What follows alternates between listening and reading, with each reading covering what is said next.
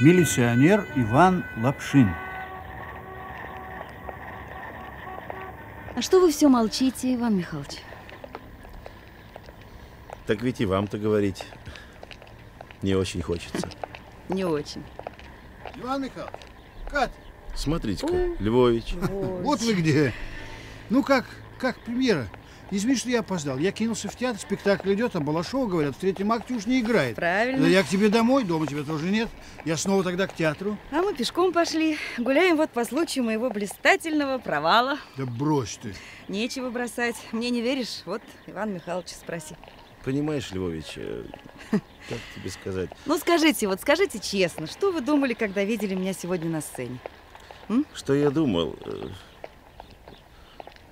Думал, вот ведь не задача какая человеку. Ей бы по правде в этого типа серной кислотой плеснуть. А, а она ему объясняет про крышу бараки, да еще какими-то нечеловеческими словами. Вот. Поэтому все так и нехорошо. Там ведь, знаете, одни только подтексты. Вот-вот, я хотел вас давно спросить, а что это такое, подтекст? Ну, это трудно растолковать.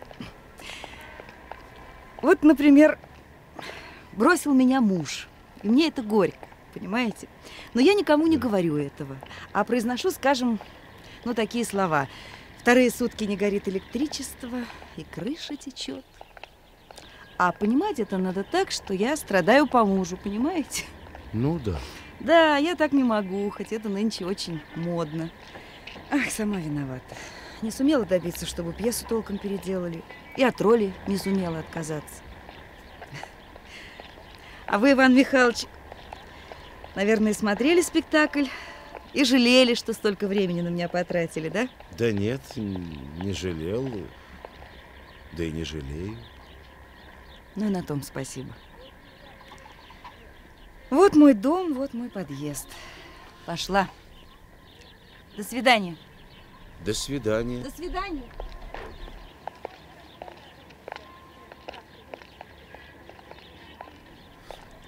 Ах, как глупо. Как глупо все, до чрезвычайности глупо. Что? Все. Говорить с тобой об этом можно?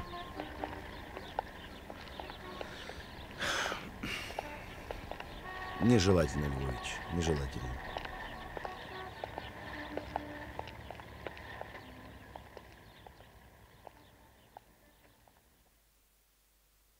Лапшин слушает. Хорошо, Бочков. Когда пообедает, сюда. А нам распорядись, сделай одолжение. Чаю и бутерброду, что ли? Будем тут чай пить. Будешь, Алёх, со мной чай пить? Буду. Ну, рассказывай. Рассказывай, как здоровье. Ой. У всего вашего управления только есть беспокойство, что о моем здоровье. Ночи не спите. Включая самого товарища Баландина. А может и не спим. Кто нас, Жмакин, знает? Мы люди секретные. Курить хочешь? Не надо, не надо ко мне подходить. Я не ребенок, я жулик. В тюрьму так в тюрьму. Ладно, Леха, не сердись, а то печенка лопнет. Скажи, а Клавдию Корчмаренко почему не велел к себе пускать? А приходила? Неоднократно. Потому. Кто это у вас тут под стеклом? Родня? Нет, это дружки мои боевые. Никого у живых уже нет. А вот это вот Толя Грибков. Молодой какой. 19 ему было. Всего-то. Всего.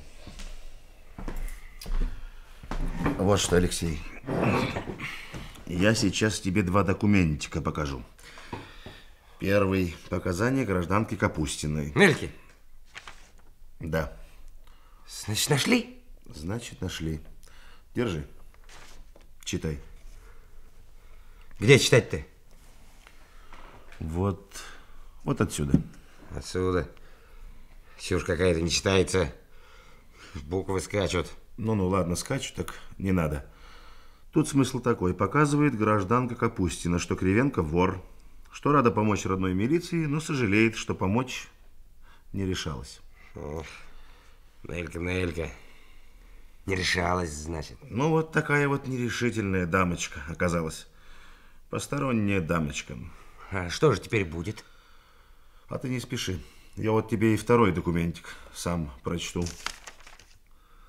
Я, Кривенко Федор Иванович, показываю также, что, будучи заведующим гаража облрыбак Союза, вынес из гаража два аккумулятора, что было замечено монтером А.П. Жмакиным. Каковой в грубой форме предложил мне аккумуляторы вернуть. Вскоре после этого мною были похищены еще три аккумулятора, находившиеся на заливке у Жмакина. После чего я категорически предложил Жмакину их сдать, что он сделать не мог. Тогда я передал дело в суд. Диспетчер Капустина, случайно вошедшая в курс дела, была мной предупреждена о возможных неприятностях и промолчала. После чего я Жмакина из вида потерял. Потерял он. Серебряная ваза была мне преподнесена по моему выбору и совету некоторыми работниками гаража, на которых случай со Жмакиным произвел большое впечатление. Так все было. Так, что же теперь будет? Гражданину Кривенко нехорошо будет. Со мной, со мной что? Мне за Кривенко, когда его варюгу за руку схватил, а он меня же закопал. Это в зачет ты или бог простит? Ну, ну, не шуми, не шуми, не шуми. Ну, разбираемся же, видишь, разбираемся помаленьку. Капустину нашли? Нашли. Кривенко достали. Корнюха только вот. Ты надумал? Думаю, думаю.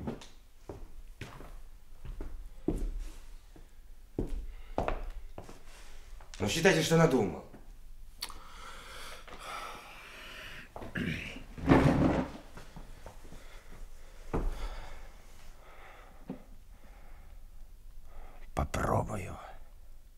Только ты, Алексей, смотри, дров не наломай. Вон Толя Грибков. Толя Грибков, я слышал, человека спас своей грудью. Это не называется дров наломать.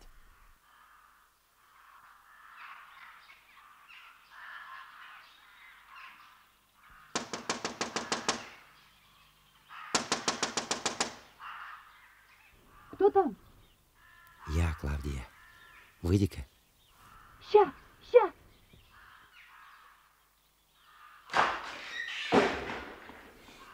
Лешенька, Лешенька. Бедный мой, маленький. Ты совсем пришел.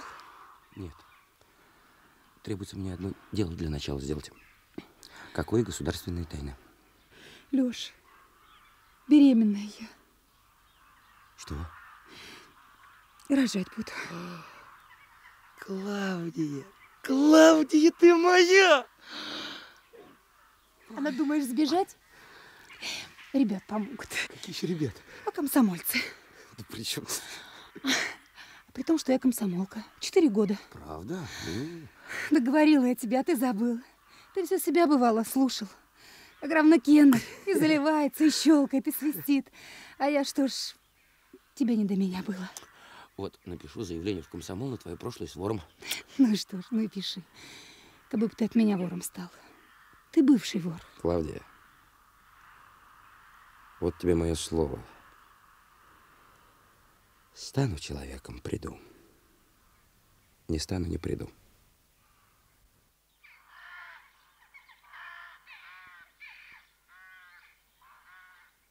Он ушел. Спал в вагонах, на какой-то постройке, словно беспризорник. Возле лесного склада на Ржевке. А днем ходил, ходил и ходил по улицам. Так было нужно для дела, которое ему предстояло. В больнице он немного отъелся, отдохнул, перестал быть загнанным волком. Теперь опять белки его глаз покраснели, лицо заросло щетиной. На такого Жмакина должен был выйти Корнюха. Выйдет, выйдет. Никуда не денется. Он нарочно не брился, не умывался, не чистил сапог. Пусть эту его крайность разглядит Корнюха. И все время думал о двух людях. О Клавдии и о Толе Грибкове, которого никогда не видел. И вот однажды вечером в Александровском саду со стороны Адмиралтейства Жмакин увидел Корнюху. Сытого, в хорошем макинтоше. В руках Корнюха держал трость с набалдашником в виде головы тигра. Привет. Привет. Пройдемся. Не торопишься? Да нет. Почему бы не пройтись? Доходишь? А заметно? Заметно. Что делать, думаешь? Уматывать. Один тут пропадешь. А я за тобой давно присматриваю. Ага. А чё же заховался? А я бдительный. Своя шкура ближе к телу, особенно когда высшую меру имеешь. Из-за что же? По совокупности. Жрать, небось, хочешь? Хочу. Держи деньги. Пойди купи себе хлеба, там, колбасы. Пошли вместе. Не, А чё? Очень меня ищут. Хотя возьмут вряд ли. Веду я себя аккуратно, тактично. Ага. А я, думаешь, не боюсь? Ты обыкновенный карманник, мелкота. А мне неохота ликвидировать свою молодую жизнь. Короче, хочешь жрать, мотай в магазин, не хочешь, как хочешь. Уйдет. Может, удастся из магазина-то и позвонить? Ну, чё стал, давай. А я тут по набережной пока погуляю. Дежурный. Товарища Лапшина в управлении нет. А кто спрашивает? Так, что передать? Свяжусь и передам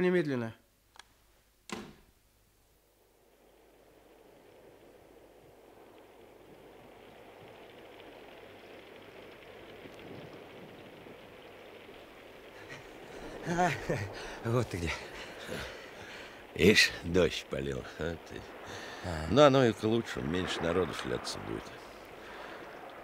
Ты давай жуй, наворачивай, не жалко. Вот что, Алёх, тут дела пошли кислые. Нужно бы сделать что-нибудь покрупней, а потом надолго притихнуть. А народу на улице нет души. Пристрелит, бросит в воду, потом кому будешь жаловаться, бедный Жмакин?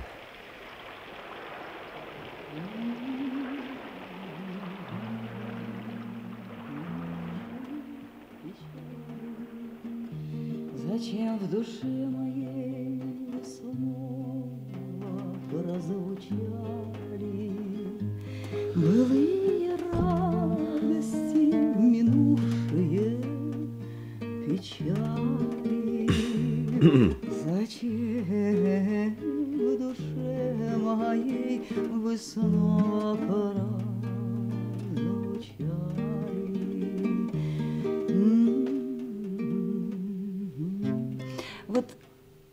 что я свою комнату люблю? Это за вид из окна. Посмотрите, небо холодное, кроны деревьев в Таврическом смутные и огни. Видите? Вижу.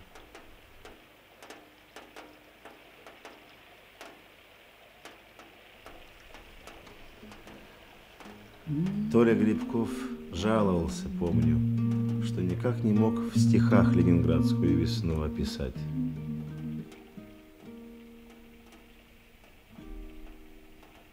Что такое смерть, Иван Михайлович? Черт ее знает. Я, знаете, про это думать не люблю. А я считала, что вы все знаете. На все у вас есть ответы. Это в смысле, что готовы? Вы только, пожалуйста, Иван Михайлович, не думайте, что это я нехорошо сказала. У вас самое главное, что вы такой, ну, как скала. Понятно, вроде каменный. Ах, я всегда не так все говорю. Не в этом смысле, что каменный. Именно скала. С вами спокойно. А если видеть и думать, как вы, тогда ничего не страшно, и все имеет смысл, понимаете, и люди хорошие. Понимаете? Нет, не, не умею я с вами говорить. Ну почему? Ну разве со мной нужно как-то особенно говорить?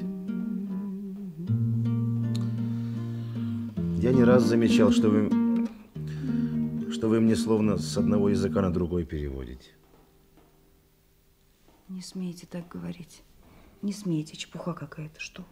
Да не, не чепуха, а просто какие-то сплошные подтексты, которых вы хоть и не любите, а без них обойтись никак не можете.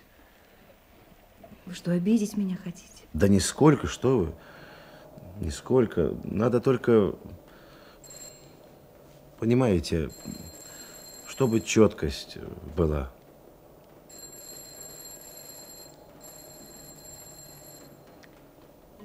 О, Господи, подойти никто не может. Я сейчас.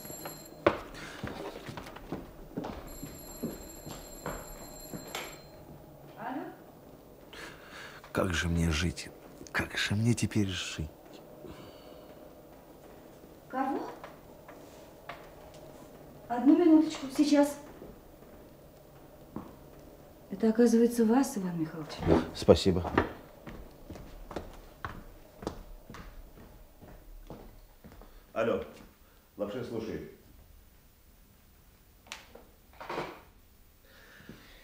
Идти мне нужно, Катерина Васильевна. Понимаю. Вы бы все-таки поосторожнее, Иван Михайлович, а то мне что-то немного страшно. Ну вот. А помните, я вас в театре с женой нашего Баландина знакомил? Так ей не страшно. Сама она говорила. Врет. Ну, то есть вас обманывает, а вот я ее спросила. Призналась. Страшно, говорит, страшно, как жене, например, летчика-испытателя. Так вы не жена. До свидания, Иван Михайлович. Желаю удачи. До свидания.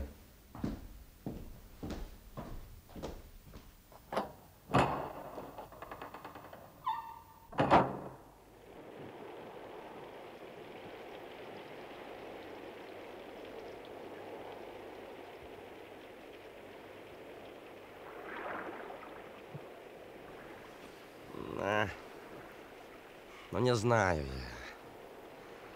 Ну, надо помозговать. Где-то здесь. Города ты не знаешь, боцман. Точно. Стыд и позор. Мы когда их провожали через мосток такой маленькой шли. О. Где мостик? Нету. Значит, не здесь. И вообще это вроде на сухопутье было, только в другом городе.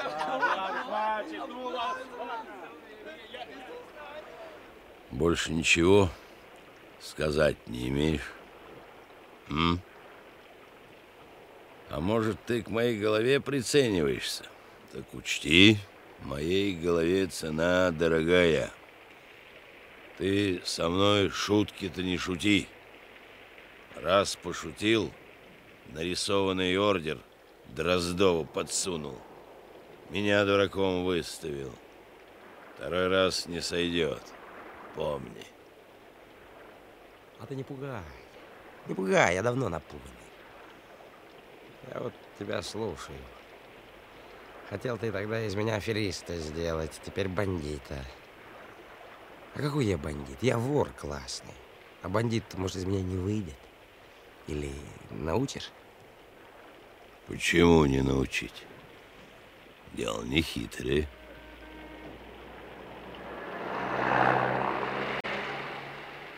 Ишь, раскатывают начальники.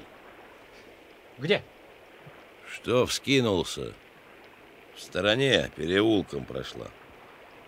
И впрямь пуганый стал. Ну, что дальше делать будем? Два браунинга у него. Трость это медью кованая. Да. Не одолею. Пришибет и уйдет. Ну?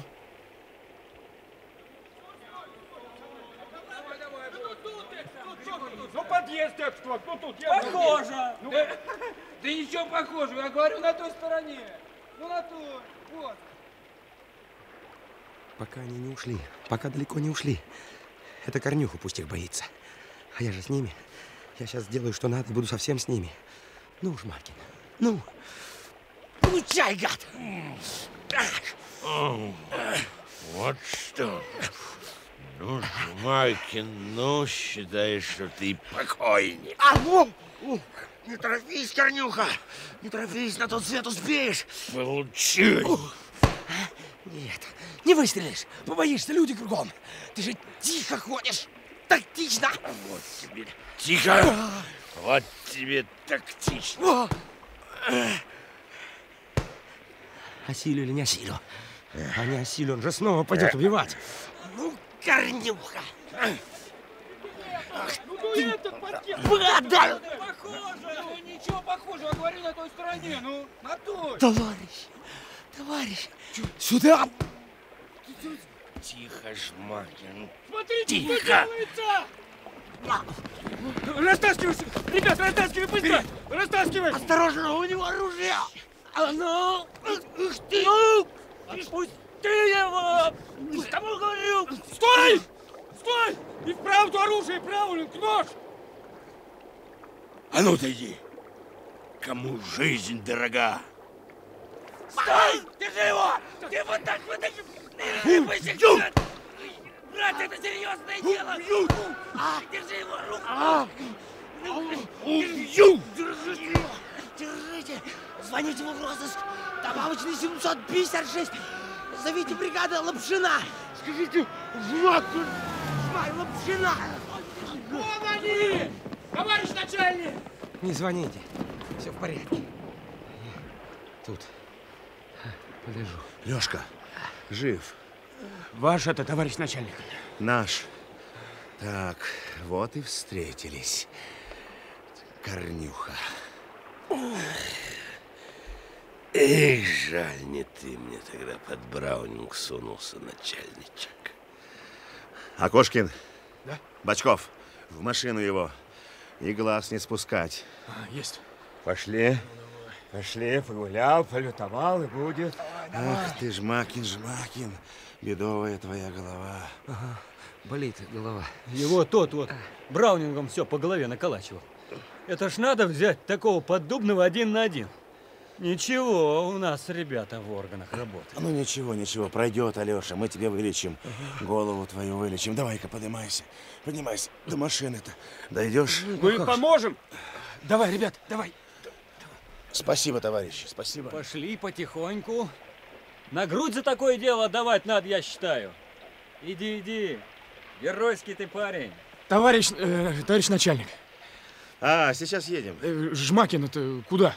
В санчасть. Ну, а потом? Вот и я думаю. Куда потом?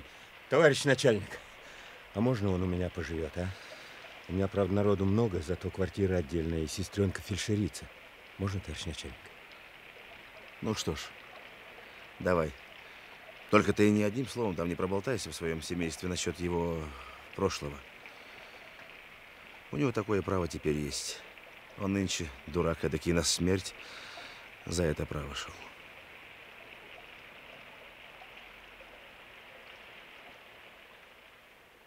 А потом... Потом был в управлении на площади Урицкого обычный рабочий день. Жарило вовсю пекучее июльское солнце, и сидел в своем кабинете Иван Михайлович Лапшин, а по другую сторону стола Мирон Дроздов. Сидел, молчал. И так о том, что Кривенко вор и вор крупный, что у него на квартире много денег и ценностей, знал только один человек. Кто Дроздов? Можете не отвечать, я сам вам скажу. Зовут этого человека Корней Зубцов.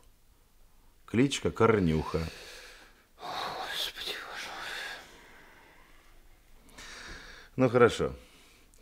Дальше было так.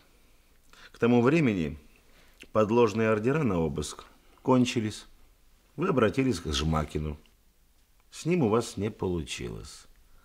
И тогда вы перешли на шумный разгон, так? Я должен отвечать? А это как хотите. Хотите рассказывать дальше сами, рассказывайте. Не хотите, слушайте меня. Дальше было так. Корнюха позвонил в квартиру Кривенко в час дня, зная, что до двух его не будет дома, и сказал супруге, что Кривенко арестован нами. Супруга, по совету Корнюхи, собрала в желтый такой кожаный чемоданчик деньги, золото и туда же положила серебряную вазу. А вы с вашими мальчиками ждали ее в подъезде, вежливо задержали, отрекомендовались сотрудникам уголовного розыска, изъяли чемодан, сели в машину и уехали. Разгон. Так на вашем языке называется эта операция. Могу я взять газету? Зачем? Обмахнуться, это жарище. Ну, обмахнись. Благодарю. Еще водички. А водичка вот. Шофер был ваш. Вы все рассчитали точно, Дроздов. Ваши клиенты не поднимают шума, потому что деньги и ценности у них краденые. М-м. Вот, вот. И этот ваш, как его, Кривенко лопнет скорее, не скажет, что у него там цапнули и сколько. И потом, никакого корнюхи я не знаю. А мне покажите вашего корнюху, если он у вас есть. А то ведь так все, одни волнующие уголовные сюжеты.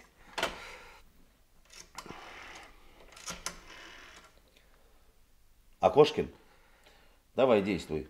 Ой.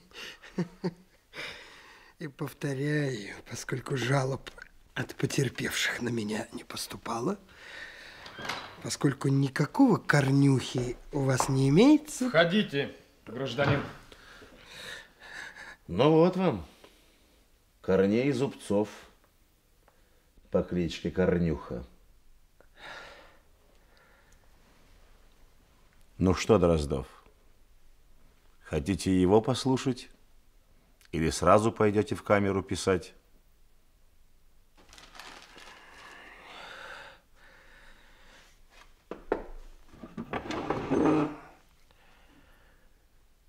В камеру. А дело-то кончили вроде, а? Ой. Да вроде в основном кончили.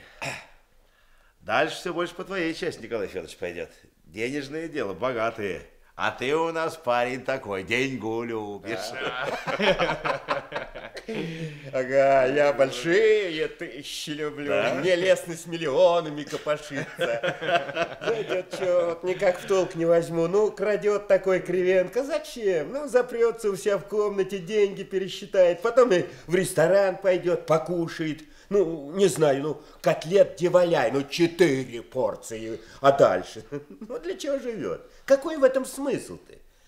Ну, не воровали бы, не безобразничали. Господи, твоя воля, какая бы жизнь у нас открылась. Это же уму непостижимо. Комбинаторы чертовы. Ну, вот вам, Иван Михайлович, ну, хотелось бы какое-нибудь солидное имущество заиметь. А знаешь, хотелось бы. Да? Да. Ты знаешь, я это имущество сегодня даже, даже во сне видел. Ну да. Да. Это какой же? Дом. А в доме все квартиры отдельные. И все с балконами. Отдельные? Да. Ну, приснится ж такое. А зачем он вам, товарищ начальник? Ну как это зачем? Дом этот у меня на нашу бригаду. Знаешь, я хожу так по лестнице, вот с такой связкой ключей и прикидываю.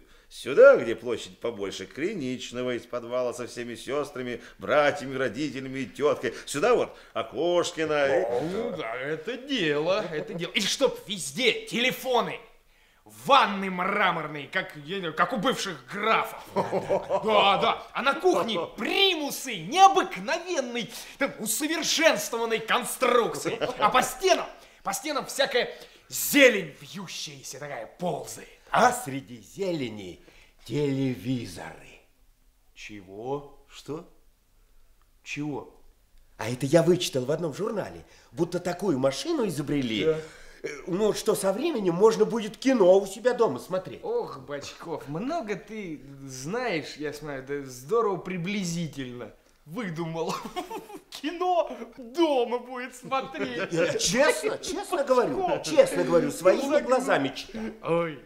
А вы знаете, Иван Михайлович, хорошо бы, конечно, дом, но мне в таком доме жить нельзя. Да это почему же? У меня имеются отягчающие мою жизнь обстоятельства в виде тещи. Лапшин слушает. Здравствуйте.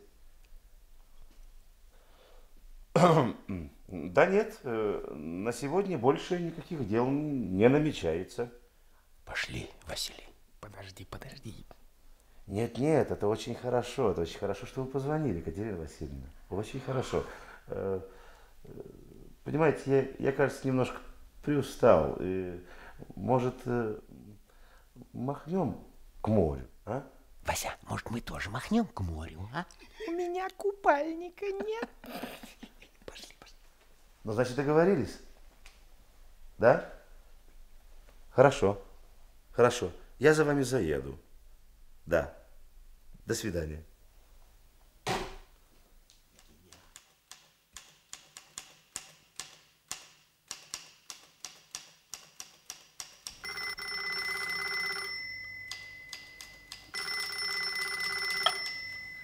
Патриотеевны это. За путевкой поехал. А потому что отдыхать уезжает. А вот так вот. Не собирался, не собирался, а вдруг собрался. И мы удивляемся. Ну, звоните, если надо.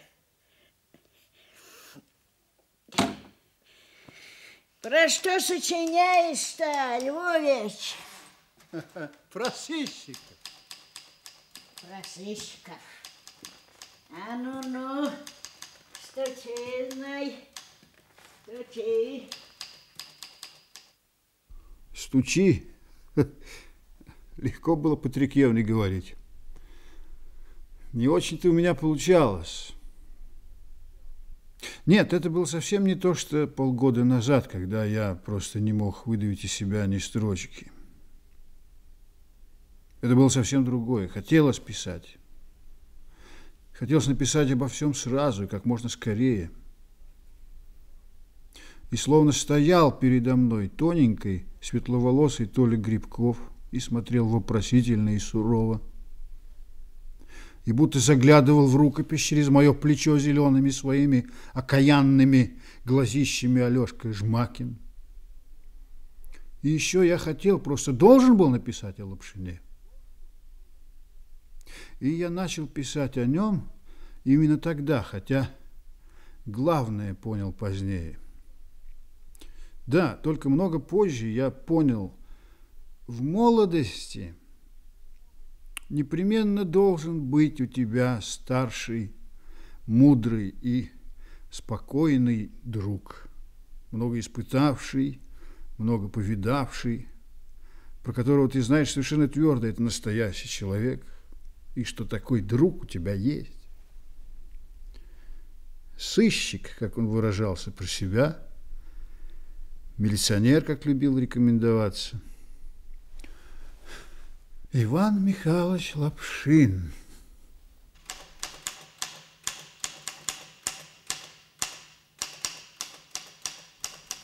Работаешь, Львович? Эх, кончил на сегодня.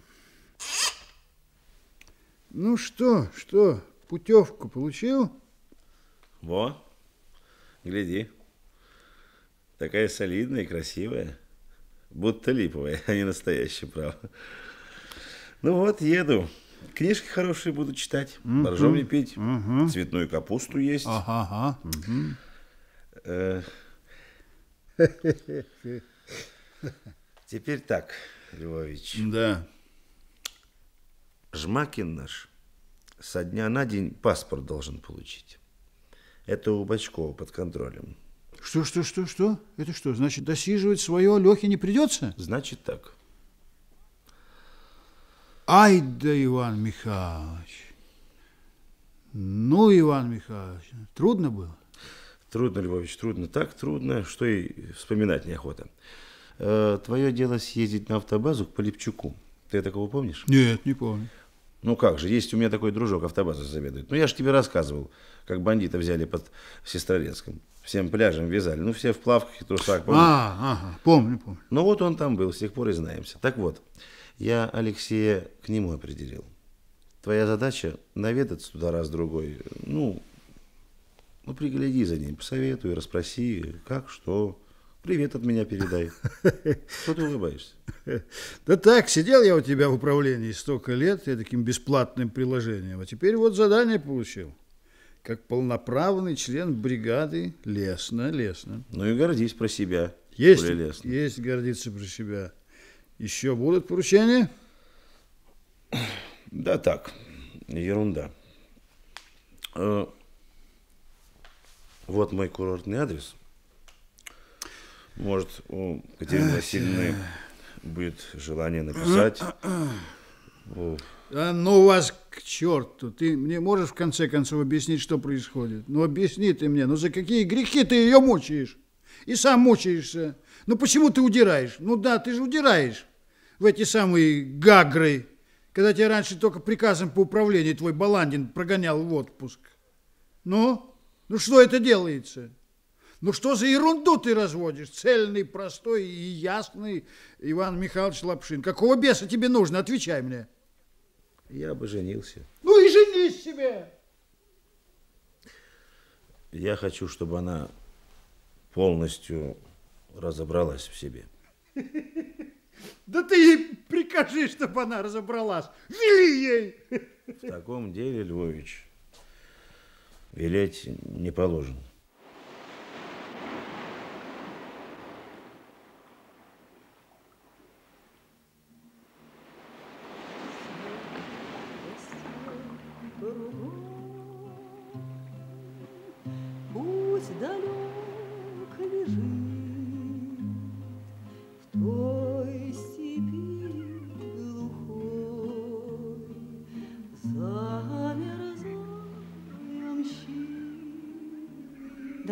Иван Михайлович, это письмо вы, наверное, успеете получить, хотя я высчитала отпуска вашего, осталось всего ничего.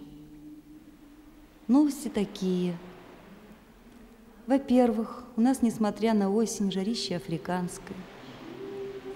Во-вторых, пьесу эту про уголовников, где я провалилась, с репертуара сняли, не без моего участия.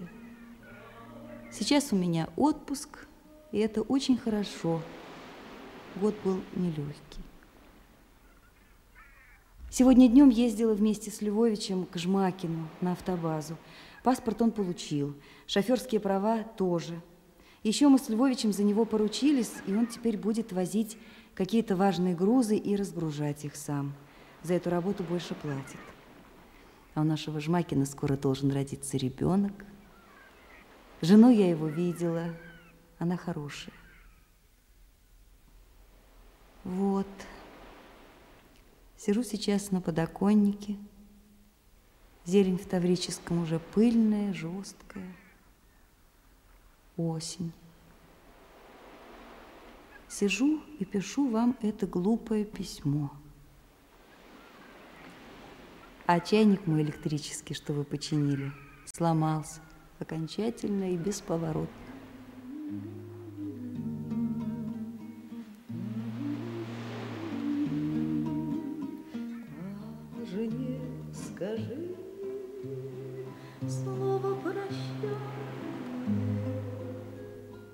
Окончательно и бесповоротно. Но все яснее ясного. Кате плохо. Так, первое. Телеграфировать Баландину, чтобы продлил отпуск. Он мне, кстати, это предлагал, так что накопилось за два, а то и за три года. Две недели попрошу даст. Потом денег у него же в долг. И Львовичу телеграмму тоже денег месяца на два. Потом Окошкину. Пусть достанет ей билет на самолет, посадит честь по чести и мне телеграфируют. Потом всю наличность, что есть, перевести ей на дорогу. И еще письмо. Письмо напишу коротко и по правде. Катя, приезжайте. Никуда мне от вас не деться. И никуда я вас больше от себя не отпущу. Иван.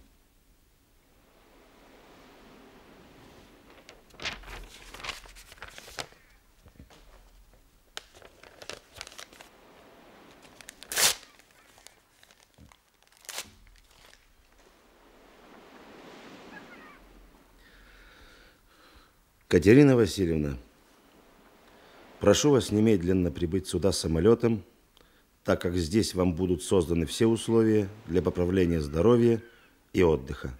С уважением, Лапшин.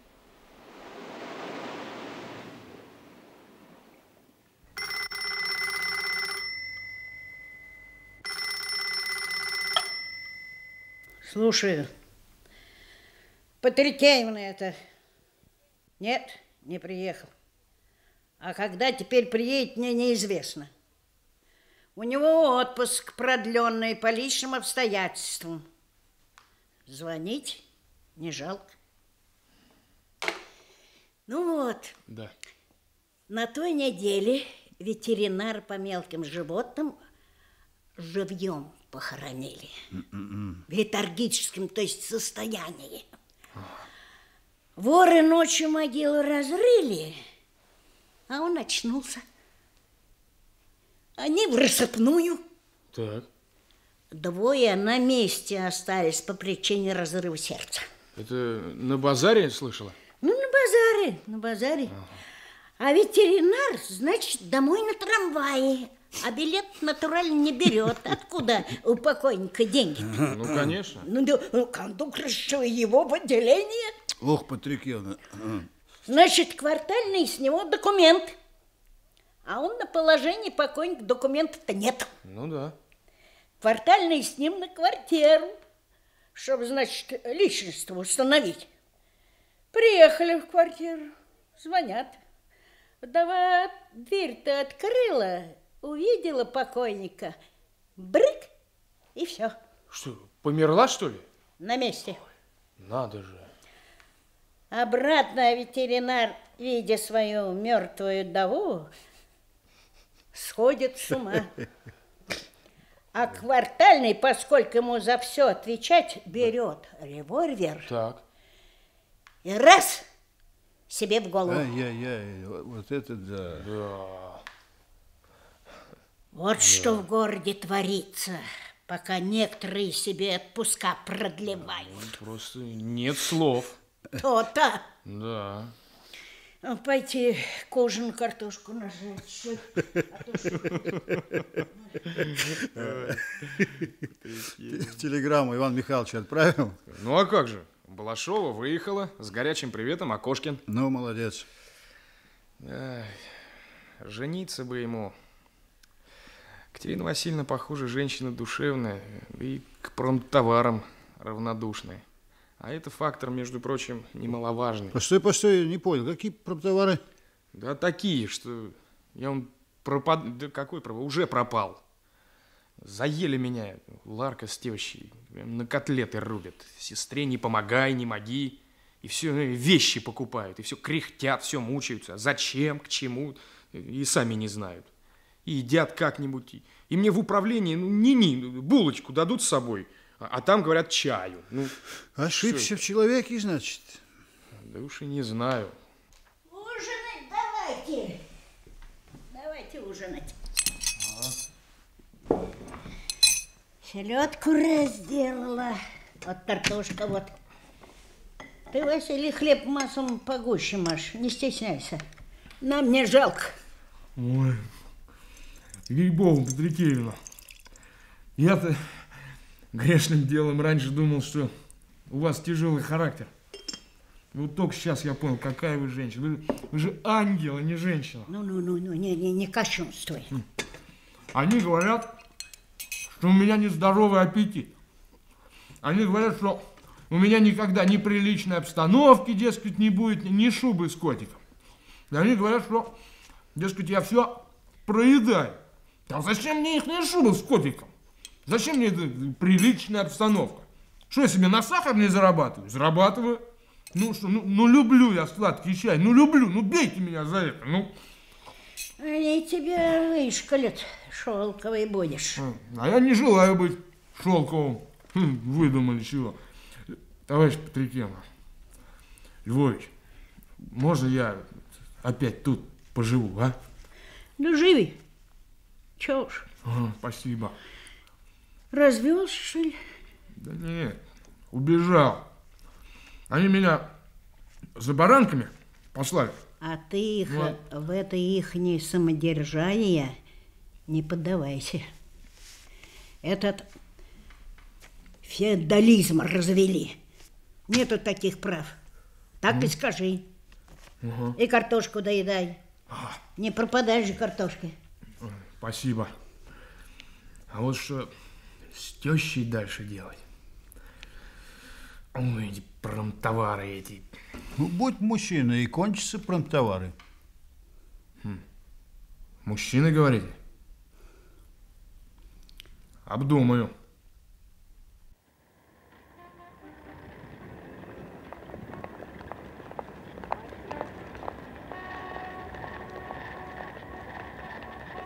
Ну так вот, Клавдия. А журналист этот, который Лапшину Ивану Михайловичу наипервейший друг, мне и говорит. Очень вы изменились. И к лучшему. А ты ему что? А я ему сменил профессию, говорю. Раньше работа очень нервная была, А ты бы про это не вспоминал. а я и не вспоминаю. К слову пришлось. Э, Ходить ты не устала? а? Нет. Да и говорят, полезно мне. Тогда гуляем дальше.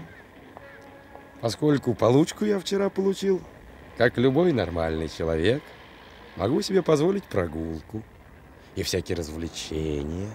А, Клавдий, в ресторан хочешь? Не, не хочу. Ну, тогда не надо. А вот сейчас я тебе, супруга, мороженое куплю. Купи. Сейчас, сейчас. О, свистнули. Нет, это, это же рассказать кому, а? Получку свистнули. Правда. Правда. Полмесяца вкалывал, а? Это что же, а? У трудящегося человека, а? Да брось ты хороший смех. Ну, ясное дело. В пассаже свистнули, в подъезде. Такая толкучка безумная, милиция ушами хлопает. Смешно ей. Ну пошли, пошли, гражданин пострадавший, пошли. Самому Лапшину пожалуюсь. Вот пусть только приедет.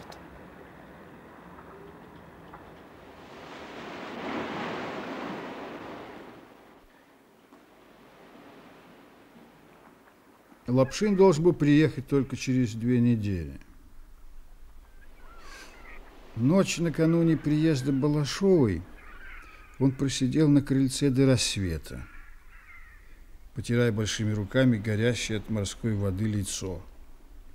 Сидел и думал свои длинные думы. Потом, оскальзываясь сапогами, спустился к морю и уплыл далеко, черт знает куда. Развернулся там рассекая могучим плечом багровые от восходящего солнца волны, вернулся к берегу. Оделся и, прикидывая по часам, сколько же времени еще дожидаться, поднялся наверх к чистенькому голубенькому домику под черепицей, где снял он балашовую комнату у помощника шефа-повара по фамилии Ликаренко. 18.6 прибытие. 18.6. 18.6. Иван Михайлович! Иван Михайлович! Да куда же вы смотрите? Вот же я. Вот я. Катя? Ничего не понимаю. Да ведь самолет, которым я летела, сломался, понимаете? Он очень сильно сломался и дальше лететь не мог. Все отправились на станцию, а тут подошел, то есть, что я прилетел, прилетел еще один грузовой. Я упросила, и меня взяли. Я очень сильно просила. Вы даже не можете себе представить, как. Он прямой сюда, самый прямой, понимаете? Господи, какой вздор. Какой вздор, кому это интересно. Здравствуйте. Здравствуйте. Э, Там для вас комната приготовлена, и там разное э, прочее. Там, ну, кое-что делать, э, кое-что доделать осталось. Да ничего не надо доделывать. Я вам... Я вам сначала скажу одну вещь. Я вам сначала скажу одну очень важную вещь. Хорошо? Хорошо. Ну что ж мы стоим-то? Идемте в дом. Идемте.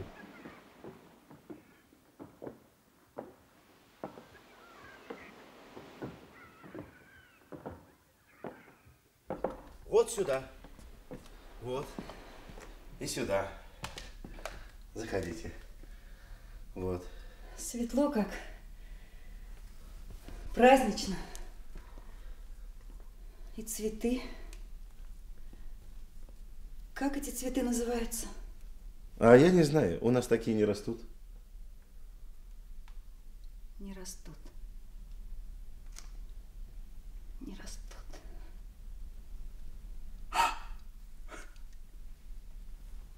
Что вы? Катя, а что? Не обращайте внимания. Просто, знаете ли, мне ведь 32 года, и никто, кроме папы и мамы, никогда меня так не встречал. Я тут ни при чем. Это Лекаренко с женой.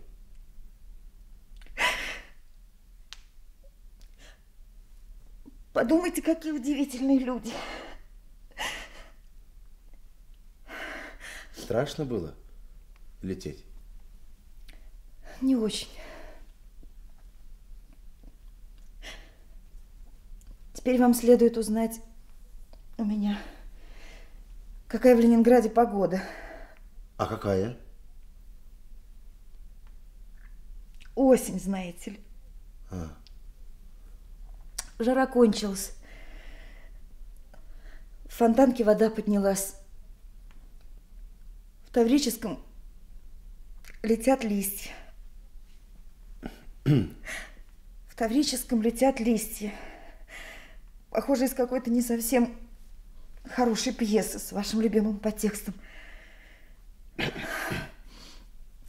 все куда проще.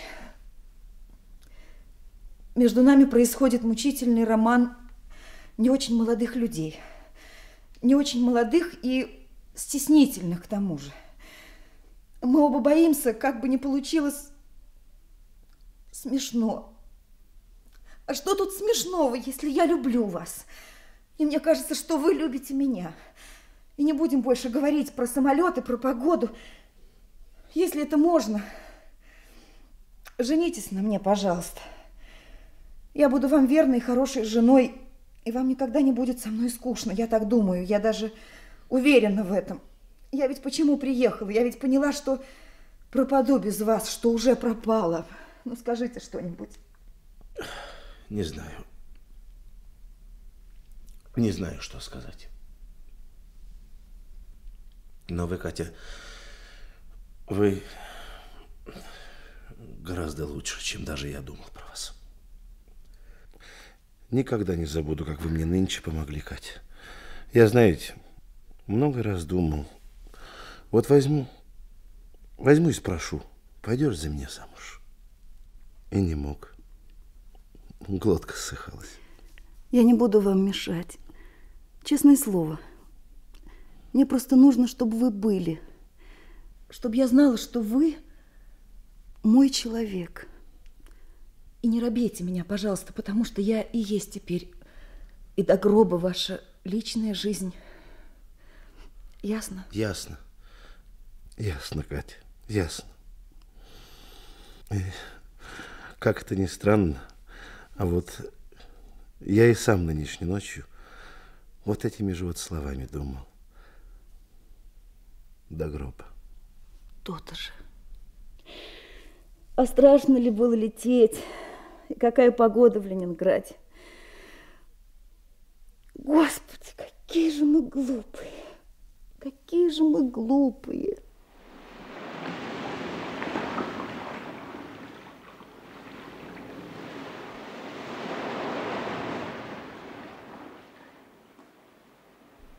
Когда я только начал рассказывать вам эту историю, я именно здесь хотел поставить точку. Я, собственно, уже рассказал вам то, что собирался рассказать. Об одном довоенном годе в жизни моего друга Ивана Михайловича Лапшина, годе, ставшем поворотным для Алексея Жмакина и во многом для меня самого. А вот рассказ мой вроде подошел к концу, а точки что-то не получается. Может быть, потому что, ограничившись одним единственным годом, я ничего не сказал вам о письме, которое майор танковых войск Алексей Жмакин прислал Лапшину в конце 44-го.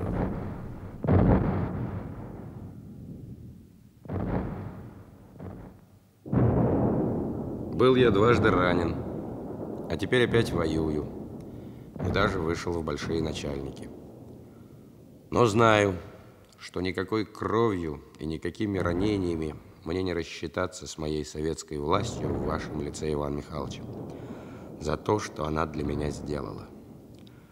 Так что если и придется погибнуть, то это будет первый взнос в счет тех расчетов, которые не состоялись без моей вины.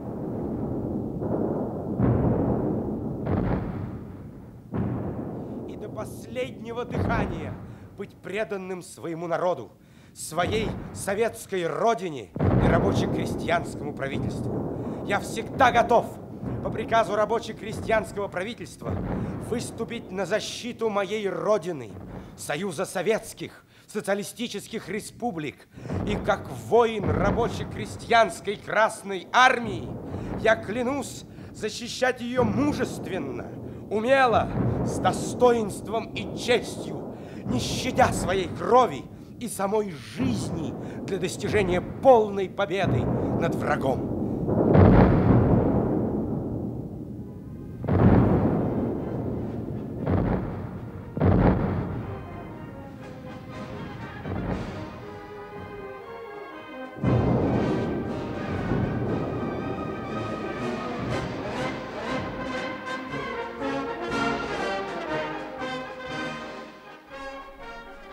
А вот тут, пожалуй, я и поставлю точку.